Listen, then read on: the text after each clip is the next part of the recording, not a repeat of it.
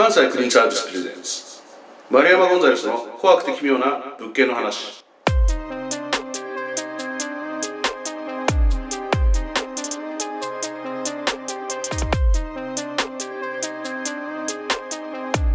えー、ジャーナリストの丸山ゴンザレスです。この番組では事故物件やゴミ屋敷など特殊な現場でお掃除をする企業関西クリーンサービス全面協力のもとその清掃現場で起きた怖くて奇妙なお話をお届けする番組です。はい、はい。えー今回は第2回目ですかね、はい、えあのーいよいよ、はい。関西クリーンサービスが誇るエースの近藤さんが投入されます。近藤さん、はあ。のーその前に、はい。お前は誰やねんっていう話なので、はい。ええ一応自己紹介お願いします、あはい、放送作家の戸田セルクです。よろしくお願いします。はい、もうラジオといえばこのコンビですかこらのコンビ、はい、本当はここにね、はい。あの地下アイドルのロアちゃんとかいたんですけど、はい、えまあ、おっさん2人のね匂いに耐えきれないということで。え、いや、ロアちゃんの NG なんです。はい。まああの特に連絡してなかったっていうのははい、はい、はい。いや最初のね、はい。あのー人数でやろうかっていうはいラジオなんで、はい。最初も何もここあのあれですよもう、まあ、都心ど真ん中ではありますけど、はい。どこですかここは？まあいいですけど 謎のビルですね。謎のビルで収録してると、まあ、なんか中本国の方が多い、はい。謎のビルです。うはい。あの中国系のあの、はい。とある学校のね一室を借りてやってるんですよ、たまたまね、えあのそういうふうに物件好きですからね我え、々ね、はい、えいろんな物件を見て回ったりとか調べるの好きじゃないですか、これまでも不動産系のコンテンツね、はい、戸田さんといろいろやってきてますから、うん。まあ、戸田さんともそういうふうに感じでこういろんなこう物件とか見て回る、はいそんな仕事をしてますが、はい、あの今回、うん。えーちょっとね物件とは違うんですよ。はい、あのー、分かりやすく一個の物件というかそこを軸にしたお話なんですね。あの先ほどちらっと言いましたが、はい。あー関西クリームサービスうん。所属というか、うん。社員会談師を目指しているはい。近藤さんですね。近藤さん、はい。え近藤さんついに初登場です。えはい、あのキャラも含めて、はい。話し方も含めて独特なんですけど非はい。常に興味深い、ええ、えーいろんなあ要素を盛り込んで話してくれるんで、まあ、できれば近藤さんあのまだかまだまだ駆け出しですけども、はい。ここからどんな成長していくのか、ええ。その辺も皆さんと一緒にこうなんか見守って、えーはい届けていけたらいいかなと思ってます。ええはい、ということでうん今回は、あ関西クリーンサービス近藤さんの「暗い夫婦」というお話でございます。それではお聞きください。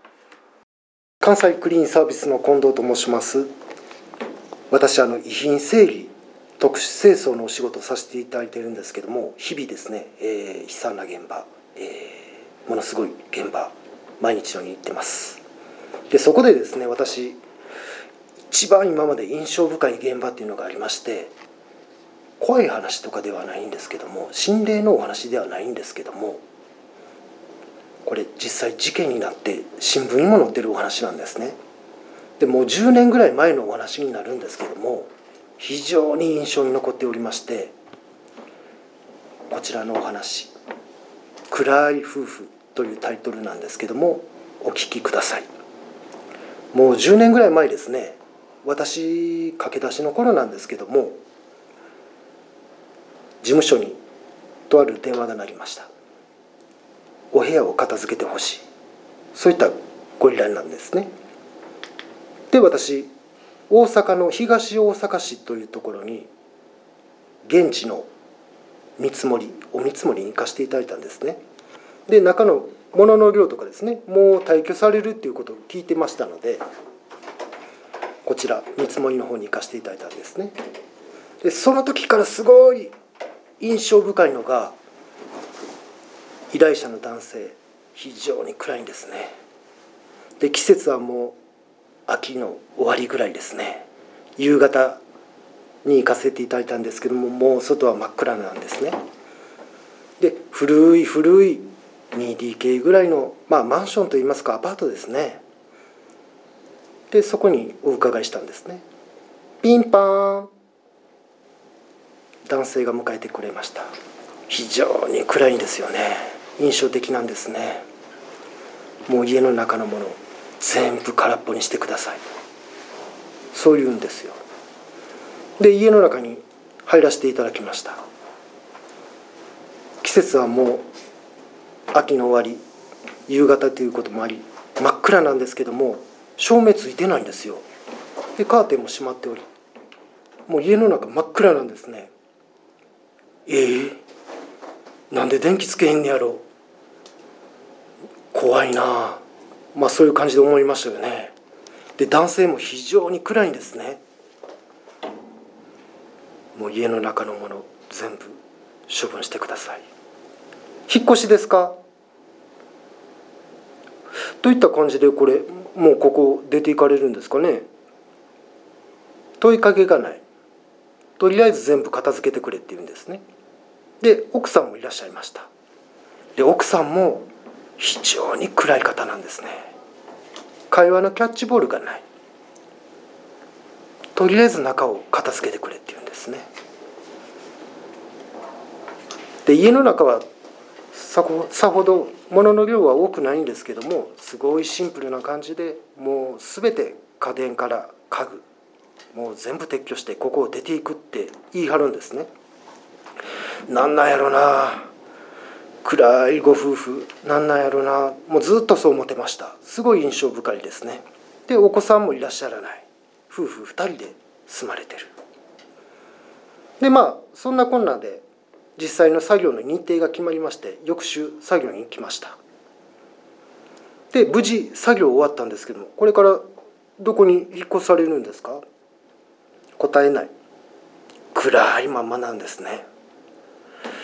で無事作業が終わってもう会社に帰ったんですけどそれからしばらく経ってねずっと引っかかってたんですね。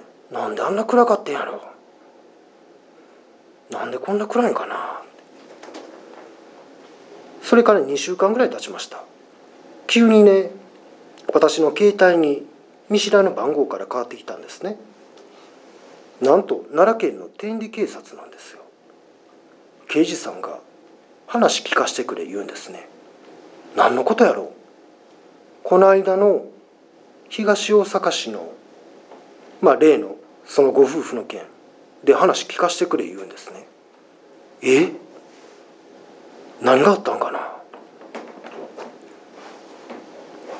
とりあえずもう警察署に行きましたよ。もう丸々1日とは言わないんですけど半日以上拘束されてですね刑事さんからいろいろ聞かせていただきました。実際刑事さんが言ってた話なんですけどその後ご夫婦は当然新居もなく引っ越しではなく当てもなく車でですねさまよってたらしいんですね。で行き着いた先が奈良県の大和郡山市のラブホテルなんですね。ちょうど郡山のインターチェンジがあるんですけどそこのもう本当に入り口のラブホテルなんですね。このラブホテル私知ってるんですよ。すごい有名なホテルでね中で殺人があったとか中で人が死んだお化けが出る幽霊が出るってそういう噂が絶えないホテルなんですね。でそこで旦那さんと奥さんが泊まられました。でなんとねその後旦那さんが奥さんの首を絞めて殺しちゃったらしいんですね。で旦那さんは自分は死にきれず奥さんの屍を置いたまま車に乗って逃走したんですね。ラブホテルから。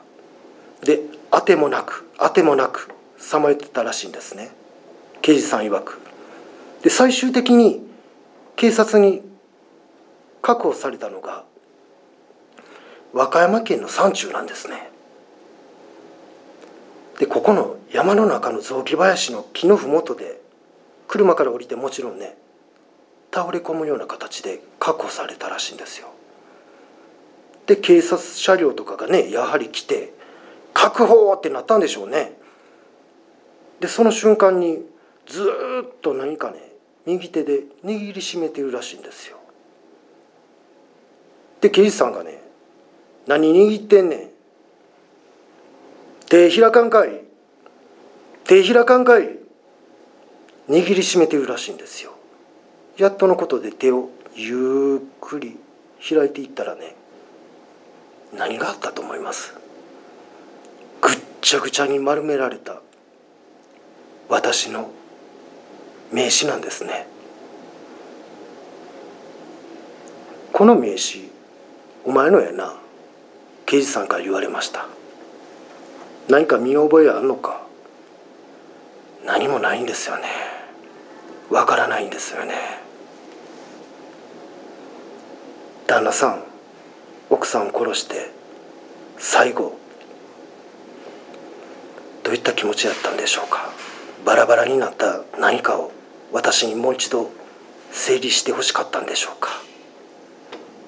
非常に印象深い話です。自分の中では。ありがとうございました。はい。はい。暗い夫婦、えー関西クリーンサービス近藤さんによるお話でしたが。いやこれはまた重い話をいきなり放り込んでこられますね、はい。重い話だけど、まあ、かなりこうテンポよく話してくれるんで。そうですね。あのまさかこれが素人だとは思えないですね、でも普通の素人さんですよ。素人さん、はい。あの実はね戸田さん、はい。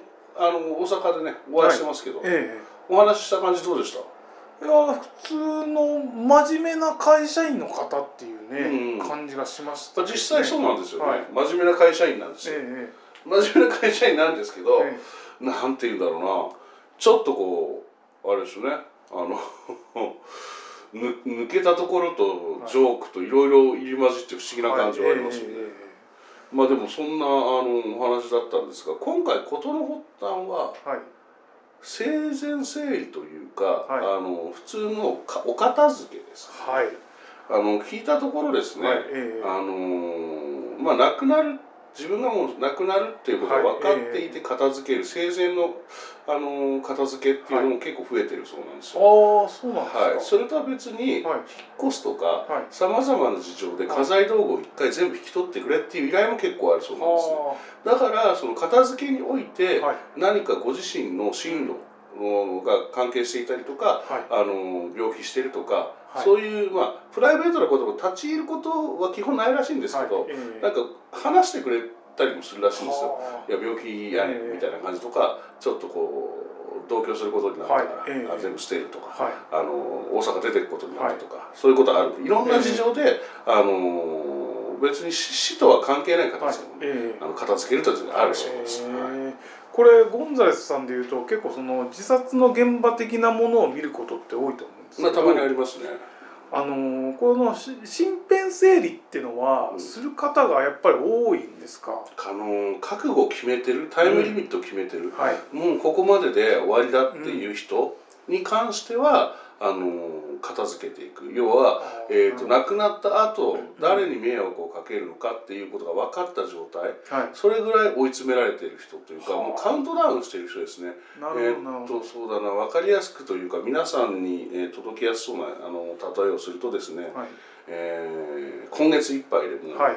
クレジットカード止まります、はそうすると手持ちに現金はありません、いなるほど。あのなった場合支払えない。うん。いろんなものがだから、あのこの家にいられるのはあと半月だなとか、うん。そういうふうになっていくわけですよ。はい。だから責任感強くても生真面目な人ほどそういう行動に出がちですね。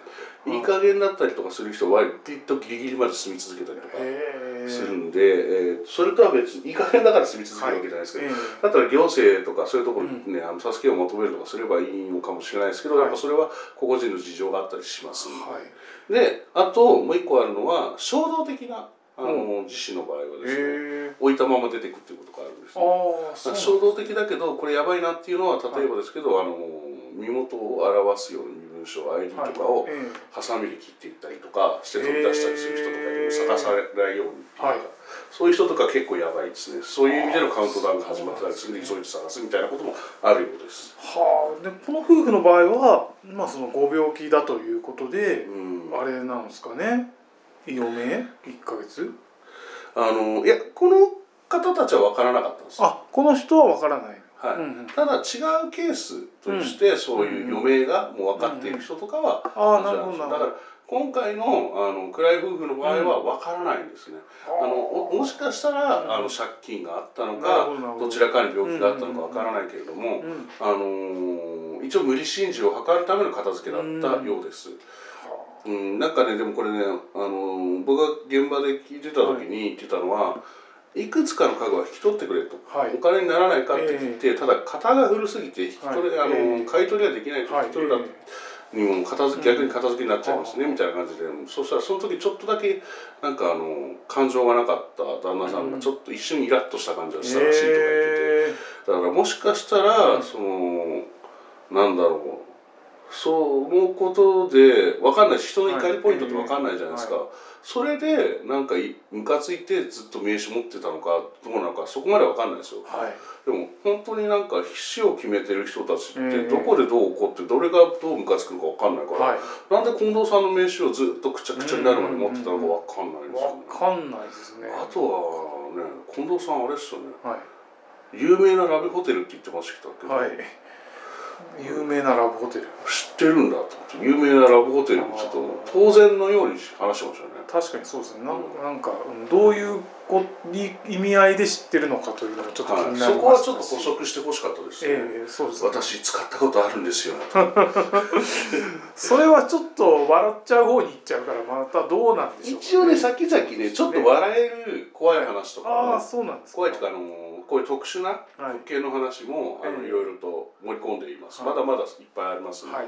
でもあのちょっと近藤さん期待じゃないですか。期待ですね。これ一発目でこれこのクオリティですか、はい。素人なのに？そうです、あこれすごいですね、はい、どうしよう。あのー俺俺いらないんじゃないかみたいな。近藤さんが最初近藤さんだけででいいだろうという。まあそれはそまあれでちょっと悪はが強いね。ありますけどね、はい。うん。